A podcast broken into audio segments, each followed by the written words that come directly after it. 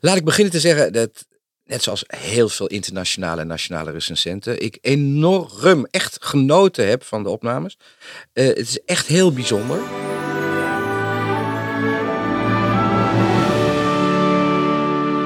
Je luistert naar deel 2 van Beethoven en de Vriend.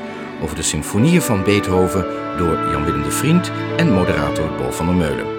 De opnames van de symfonieën zijn te koop via www.challengerecords.com. Goed, dan komen we bij de vijfde. Nou, de vijfde, dat uh, uh, is iets waar we in ieder geval de openingsmaten uh, misschien zelfs niet bij iemand hoeven te introduceren die nog nooit een stuk klassieke muziek heeft gehoord. laten we het toch maar even doen. Want ja, er is iets met die openingsmaten waar de hele wereld het over heeft.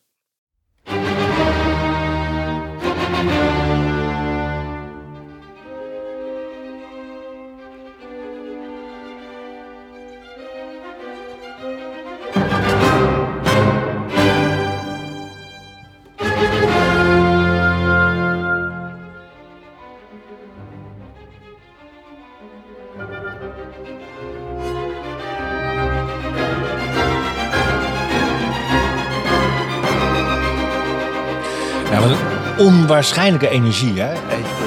Dat, is, dat zit een kracht in. Dat is, dat is wauw, wat is dat ongelooflijk. Ik ben ervan 1808, hè? we zijn nu uh, opgeschoten in het leven van Beethoven. We zijn uh, volgens mij in 1808. U bent uh, klaar voor de volgende ronde? Ja, nee, nee, helemaal, nee, goed. Maar, maar, helemaal goed. Hoe en, gaat het met Beethoven? Um, hij schijnt zich er steeds meer bij neer te leggen dat het zijn lot is. En dat zijn opgave in het leven is eigenlijk om muziek te maken. Dat dat een, een eigenlijk een goddelijke opgave is die hij moet doen. Het is, het is een lot. En uh, één ding is daarbij een enorme handicap, uh, om het te mogen maken, is de enorme censuur die door, door Metternich in Wenen werd gedaan. Uh, het culturele leven werd echt als een sinaasappel werd het klein gedaan. En wat doet Beethoven? Die schrijft een stuk wat begint met een soort uitbarsting als een, ik noem het altijd maar een soort Calimero, die uit een ei wil. Hij slaat om zich heen om die schil van zich af te krijgen. Lukt niet. Dan ga je naar het tweede deel. Dan zie je eigenlijk doet hij tegenovergestelde. Van die naar buiten gaan, lijkt dat deel steeds meer naar binnen, naar binnen, naar binnen te gaan. Tot zelfs, en ik ga maar even, omdat we de tijd er is, uh, naar het, en iedereen kent die symfonie ook eigenlijk wel een beetje, naar het derde deel. Waarbij hij eigenlijk de wereld op zijn kop zet. Want niet meer de eerste viool speelt de melodie, maar de cello's en de contrabassen spelen het eerste deel. En het is zo vreemd dat hij steeds ook weer wacht. En dan gaat het weer verder van, hey, is dit een goede weg? Moeten we deze weg wel gaan bewandelen, zullen maar zeggen. Uh, dus hij zet eigenlijk de wereld op zijn kop. En dan gebeurt er iets dat leidt dan naar het laatste deel, waarbij voor de eerste in de muziekgeschiedenis trombones aan het orkest zijn toegevoegd. We hadden het net al toen we begonnen over dat het orkest nog maar net bestond, door Haydn uitgevonden. Wat hij nog niet had gedaan, was hij trombones gebruikt en Beethoven doet dat. En trombones is eigenlijk, die horen bij de kerkmuziek, die weerspiegelen eigenlijk in de opera's het water, bijvoorbeeld bij de Monteverdi's of bij Idomeneo of uh, waar dan ook, dan hoor je dat eigenlijk het onderbewuste uh, beelden ze eigenlijk uit. Dus hij neemt iets wat voor die mensen klonk als iets heel bijna religieus in de symfonie, in de concertzaal mee, alsof hij de menselijke ziel daar ineens mee pakte. En ik denk dat voor Beethoven die bevrijding die hij aan het laatste deel heeft, die mars die zoiets heeft van jongens. We, hebben de, de beste president ter wereld, zullen we zeggen. Ja, dat is ja de sky is the limit. De sky is the limit. Ja. Die zit niet buiten, maar die zit in jezelf. Dus hij, hij keert van het, iemand die zich uitprobeert te slaan naar buiten toe, keert die hele symfonie naar binnen en dan komt de grote bevrijding. Want waar zit die bevrijding? In jezelf. En dan moeten we toch maar even laten horen hoe we onszelf moeten leren bevrijden.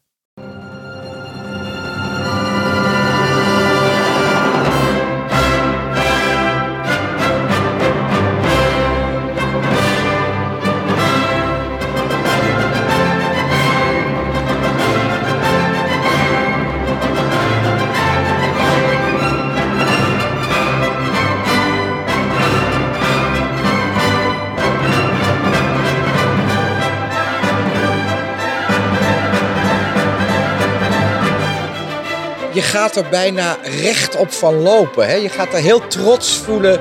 En... Het is geweldig. En wat hij ook doet, het eerste in de muziek is die, die trombones. eh, is een piccolo en een contrafagot tegelijk. Dus je hebt het allerhoogste instrument en het allerlaagste instrument. En die uiterste gaat hier helemaal... Zo wijd is die bevrijding die je dus kan hebben. hè. Zo groots.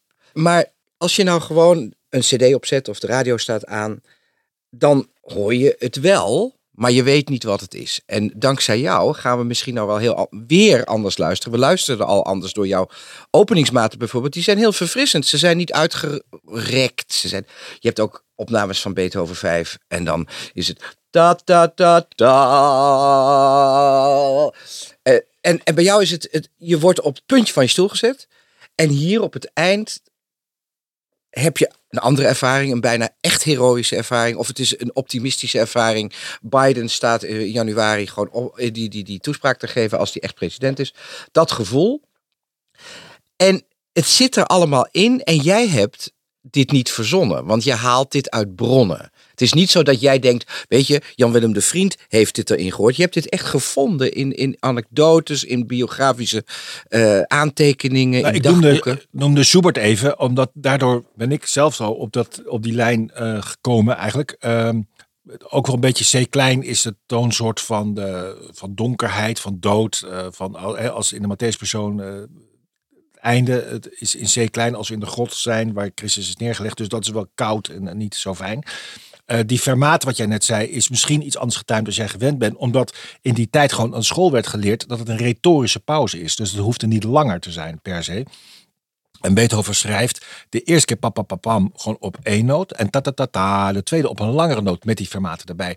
En dat verschil, naar mijn idee, hoor je dat niet altijd. En ik heb altijd proberen met het orkest te doen van laten we niet alleen... Als we onszelf kunnen verrassen, verrassen we de luisteraar ook. En dat is wat Beethoven absoluut wilde doen, is die onevenheid erin, die, dat, dat verrassen. Dus hij kan ook eerder zijn. Bij Vivaldi is het, zijn er formaten bijvoorbeeld waarbij je gewoon te vroeg moet komen. Dus eh, dat is over de openingsmaten wat wij dachten. Dus de taal van die mensen in die tijd, dat was zoveel rijker, universeler. En dit werd zoveel meer van begrepen en het werd ook zo gevreten. Ge- ge- mensen moesten het hebben. Eh, Als er een concert was geweest, dan ging je nog uren daarna over napraten. Over het stuk gewoon. Wat is er gespeeld?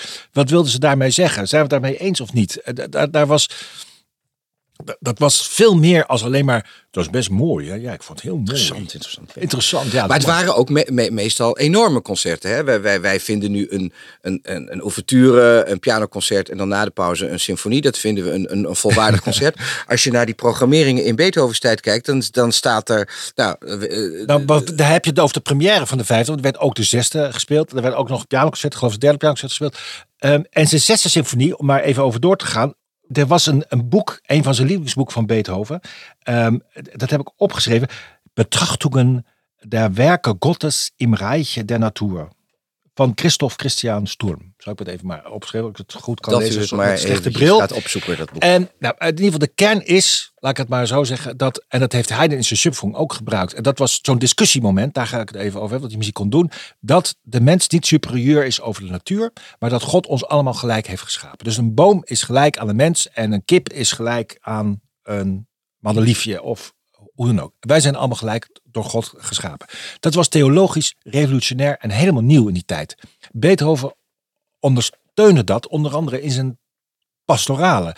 Hij zei ook, hij wilde eigenlijk helemaal niet een, een, een stuk schrijven wat, je gewoon de natuur imiteert. Dat kan iedereen. Dat iedereen kan een stukje natuur schrijven. Maar, zo schrijft hij er dan ook nog zelf bij, het gaat om de gevoelens die je erbij kan doen. En die gevoelens, die, die, die zijn goddelijk. Dat, dat, is, dat is iets ongelooflijks. En dit wordt een symfonie waarbij die per deel ook woorden gebruikt om te zeggen hoe we het moeten beluisteren of hoe we het moeten spelen. Vroeg Eh, ik mij af. Volgens mij is het combinatie van die beide. Als je een beekje hebt, dan weet je ook wel dat je het als een hè, als kabbelend mag, mag spelen.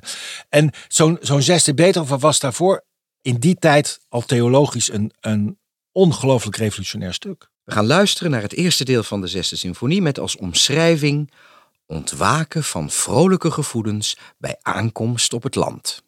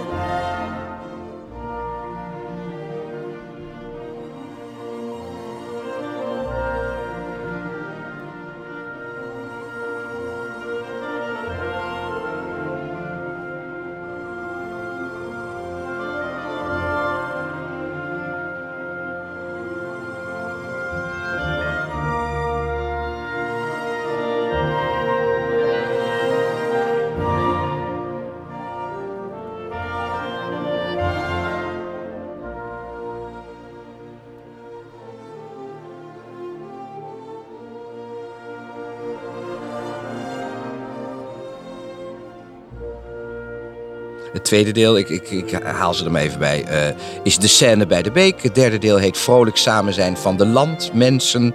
Dan komt er onweer en storm. En dan is er het prachtige laatste deel, het herderslied. Vreugde en dankbare gevoelens na de storm.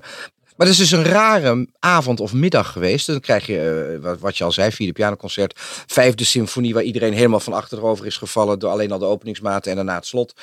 En dan komt er ook nog de zesde symfonie bij. Die iets doet wat nog nooit gebeurd is. Ja.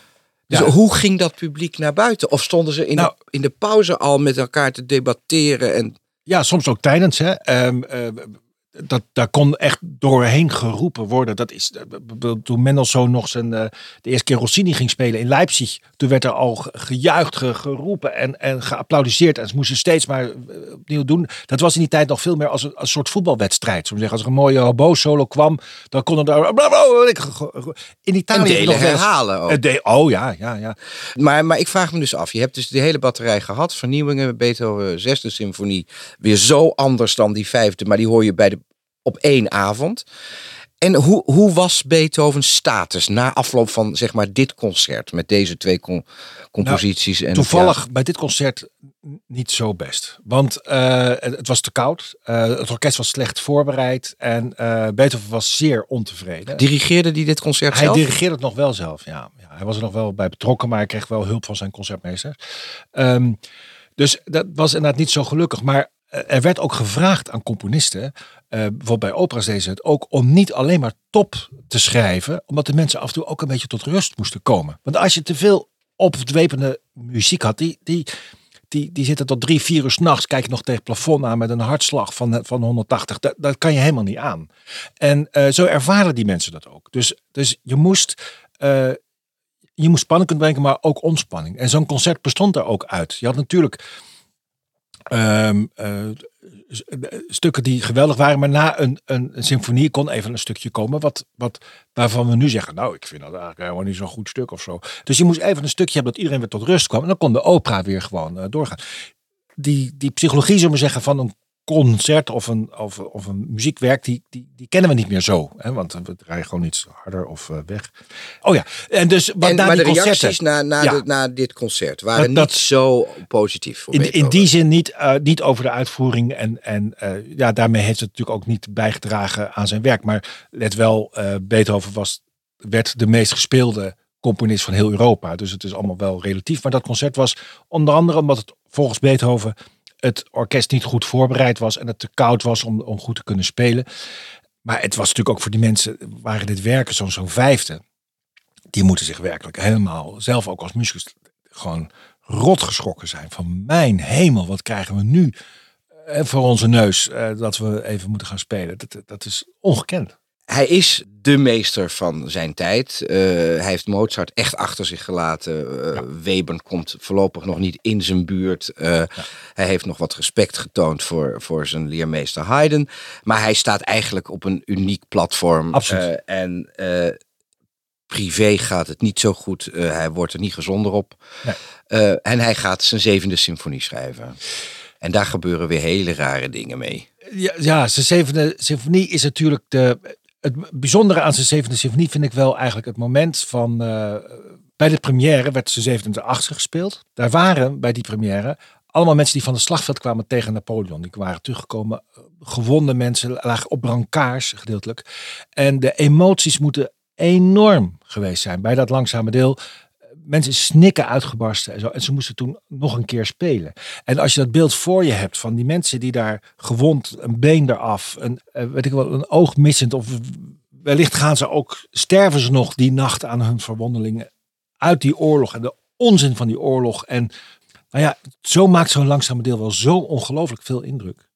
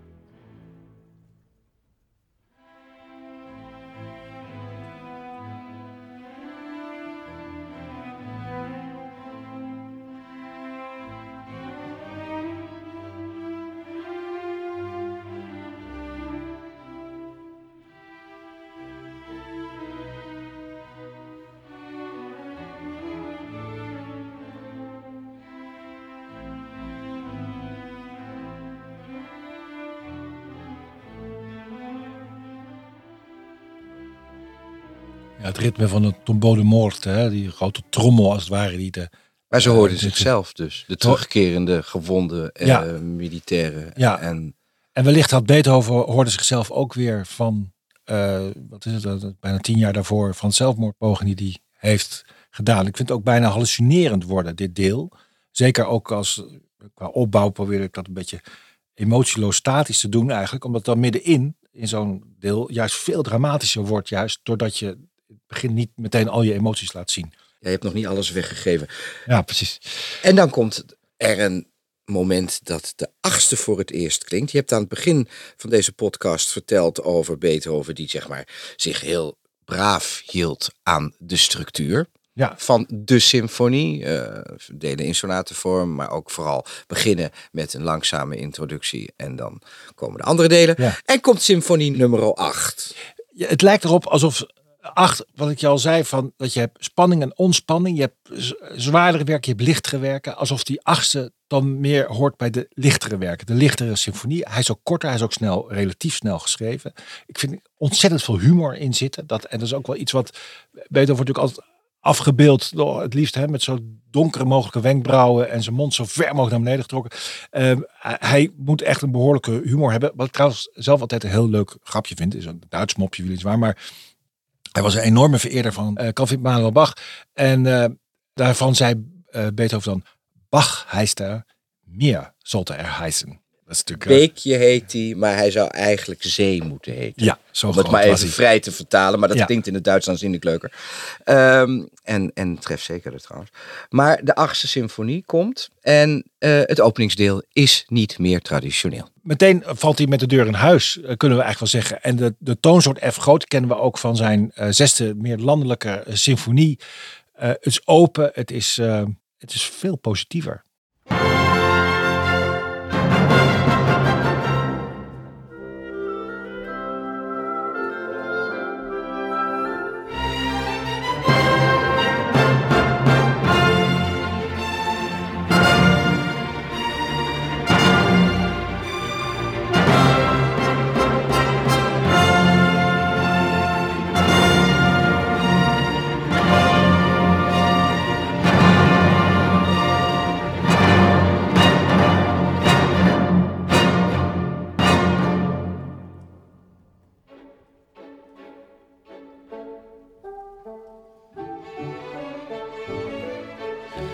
Overigens, moet ik, ehm, wat ze zeiden bij de vierde, zijn verliefdheid, ehm, wat apart speelde, dat was bij deze symfonie ook zo.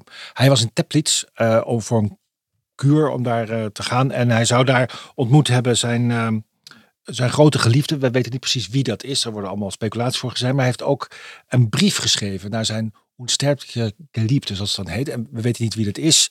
Eh, de grote, zijn grote liefde, die, die, en die brief heeft hij of nooit opgestuurd. Dat vermoeden ze, of hij is weer teruggekomen. Hij heeft hem nog wel verder tot aan zijn dood bewaard, deze brief aan die onsterfelijke uh, geliefde.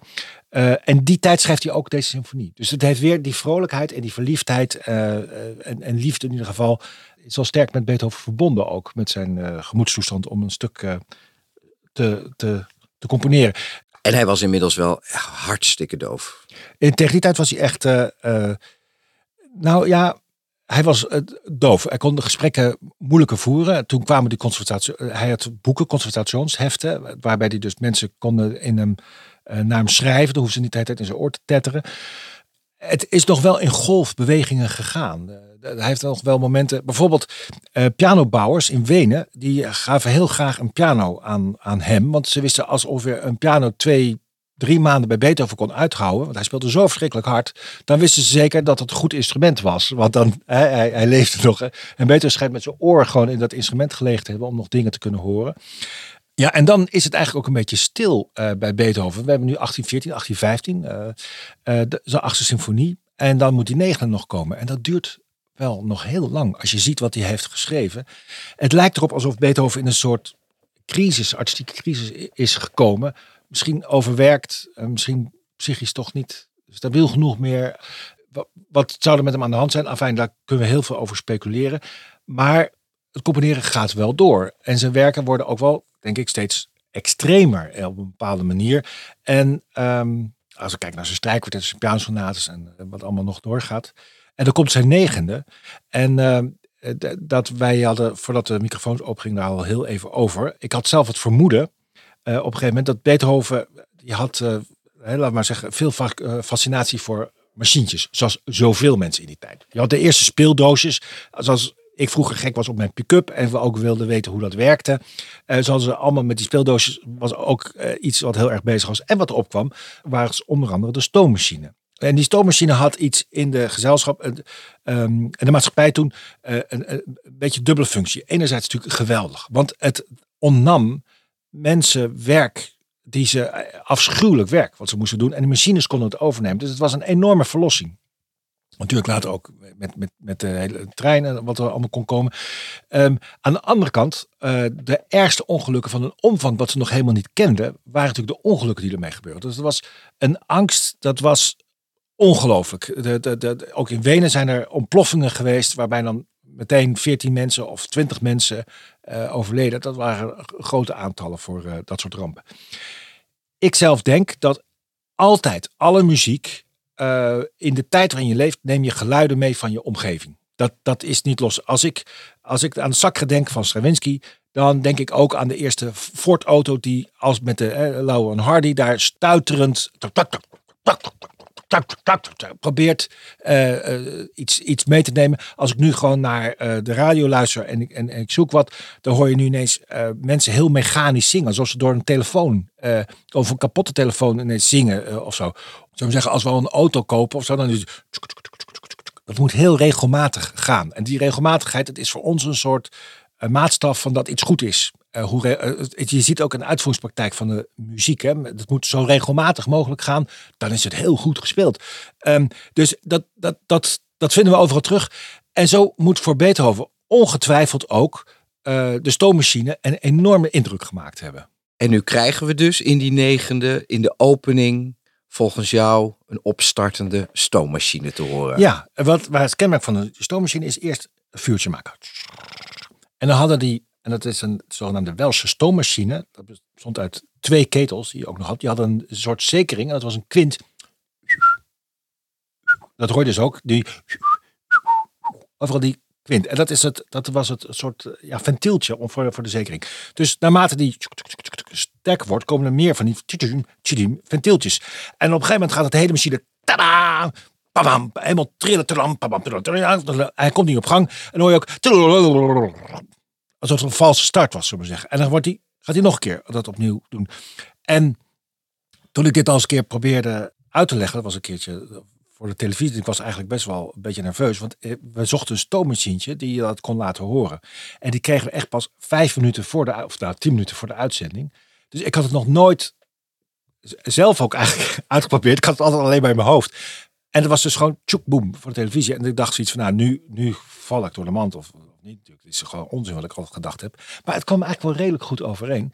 Maar ik heb nog nooit zulke ongelooflijke boze reacties uh, gehoord over iets wat ik heb verteld.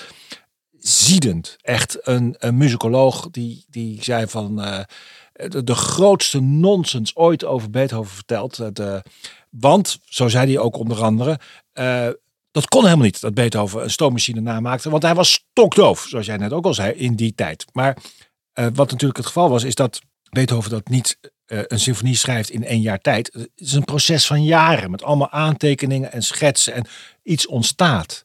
En het is natuurlijk ook niet een, zoals hij de zesde, uh, in zijn zesde symfonie heeft gezegd, ik ga niet de natuur meteen imiteren. Het gaat om de gevoelens die je erbij hebt. Is het natuurlijk ook bij zo'n stoommachine. Het is een inspiratie, het is een idee. Het is ook een gevoel die daarbij hoort, wat in die tijd heel erg leefde. En als je dan het deel daarna hoort, Jamteram, met die pauk erbij. Dat is eigenlijk alsof die, die hele stoommachine eigenlijk op gang is gekomen. En inderdaad, ah, hij loopt best aardig. En het leuke daarvan is, al, omdat we het toch over machines hebben, eh, wat we net over hadden, van zo gelijkmatig mogelijk laten lopen. In, de, in dat deel, dat Scherzo, dat tweede deel, daar zegt Beethoven voor het eerst geeft hij aanwijzingen voor de dirigent mee. Dat was ook iets voorkomen nieuws. Dat motortje, zullen we zeggen, dat was in die tijd nog niet zo regelmatig als we dat nu hebben bij onze gemiddelde. En Beethoven schreef er ook dus bij hoe je dat dan als dirigent moet onderverdelen in vier, in drie maten, dan weer vier maten en drie. En ja, dat past voor mijn beeld uh, helemaal zoals het bij een machientje, zullen we zeggen, zeker in die tijd. Uh, maar even voor de goede orde, heb jij dit nou echt gewoon bedacht? Of heb je ook een bronnenonderzoek wat dit ondersteunt? Om deze boze muzikoloog niet weer aan uh, het, het, schrijven te nou, zetten? Kijk, ten eerste is het natuurlijk gewoon niet waar we deze grote muzikoloog, die ik overigens verder wel heel erg respecteer, dat Beethoven dat gewoon in zijn dove tijd heeft geschreven. Dat is een heel lang proces. maar dat is een goed feit. Dat, dat kan is, je dat is, makkelijk kan je zo, weerleggen. Um, het was het toevallig dat ik uh, in Wenen was en hoorde over de gebruik van stoommachines. En dat iemand mij, een historicus, ik, ik, las daar wat over en iemand ontmoette die er mij over vertelde. En hoe dat leefde in Wenen. En toen hij vertelde over die kwinten van die zekering, dacht ik van, hè, dat is de negende. En dan ga je gewoon luisteren en kijken ook. En ik van, ja maar natuurlijk, ja maar natuurlijk. Want waarom zou dat bij Beethoven niet geweest zijn? En als ik nu naar een gemiddelde popstation luister, hoor ik de mobieltjes afgaan als het ware in die geluiden. Alles is elektronisch, die gelijkheid van de machines. Of in de Sacre, of bij Brahms. Je hoort het ook, bij Vivaldi hoort bij, bij Monteverdi hoor je het. Waarom niet bij Beethoven? Nou, wij gaan dat nu ook horen.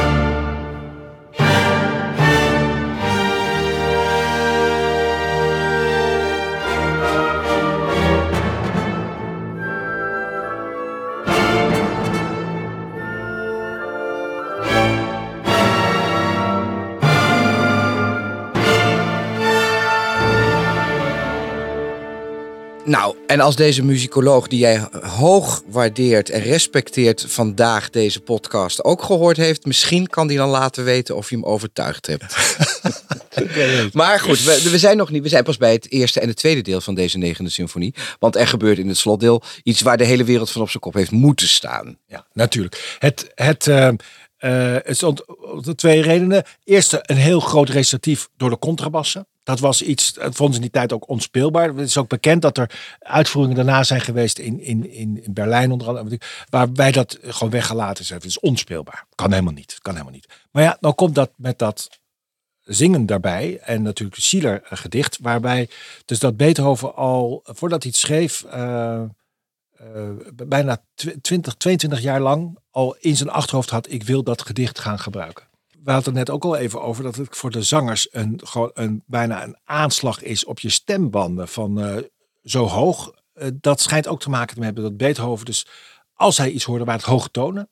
En uh, dus zijn interesse voor hoge tonen, zullen we zeggen, was groot om er nog iets van, van mee te maken. Maar het was natuurlijk ongehoord. Het was nog nooit, zoals de trombones en de piccolo en de contrafront in de vijfde symfonie voor het eerst werden gebruikt. Werden nu voor het eerst de menselijke stem in een symfonie gebruikt, wat toch eigenlijk gezien werd als een een instrumentaal uh, hoogtepunt, laten we maar zeggen. Dus dat was een, volkomen nieuw uh, fenomeen. Het lijkt er ook op alsof Beethoven met die negende uh, zijn hele symfonische oeuvre echt afrondt. Want hij citeert zichzelf in uh, die negende bijna in de manier waaruit de chaos van het laatste deel uh, letterlijk tot orde geroepen wordt. In dit geval door de gezongen tekst. Maar dat heeft hij, dat hebben we net eerder in de podcast gehoord, een paar keer eerder gedaan. Uit die chaos laat hij iets nieuws ontstaan. En nu is dit de ultieme. En dan is de mens aan het woord. En eindigt. Er kan geen nooit een tiende gekomen zijn.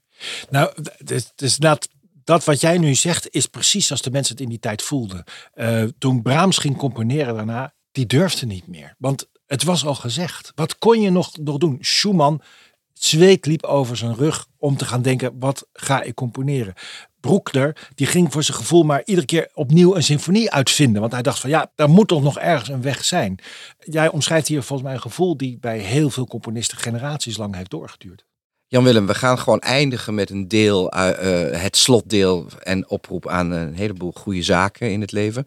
Ik wil je ontzettend bedanken voor het heel klein tipje van die sluier die jouw hersenpan uh, bedekt met kennis en, en emoties over Beethoven. En eh, we komen allemaal ietsje dichterbij bij deze negende symfonie. Jij heel erg bedankt voor het gesprek.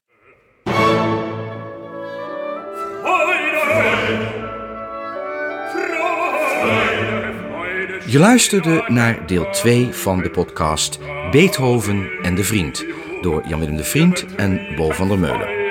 De opnames van de symfonieën zijn te koop via www.challengerecords.com. Deel 1 van deze podcast is te vinden via Classic NL op je favoriete podcastplatform.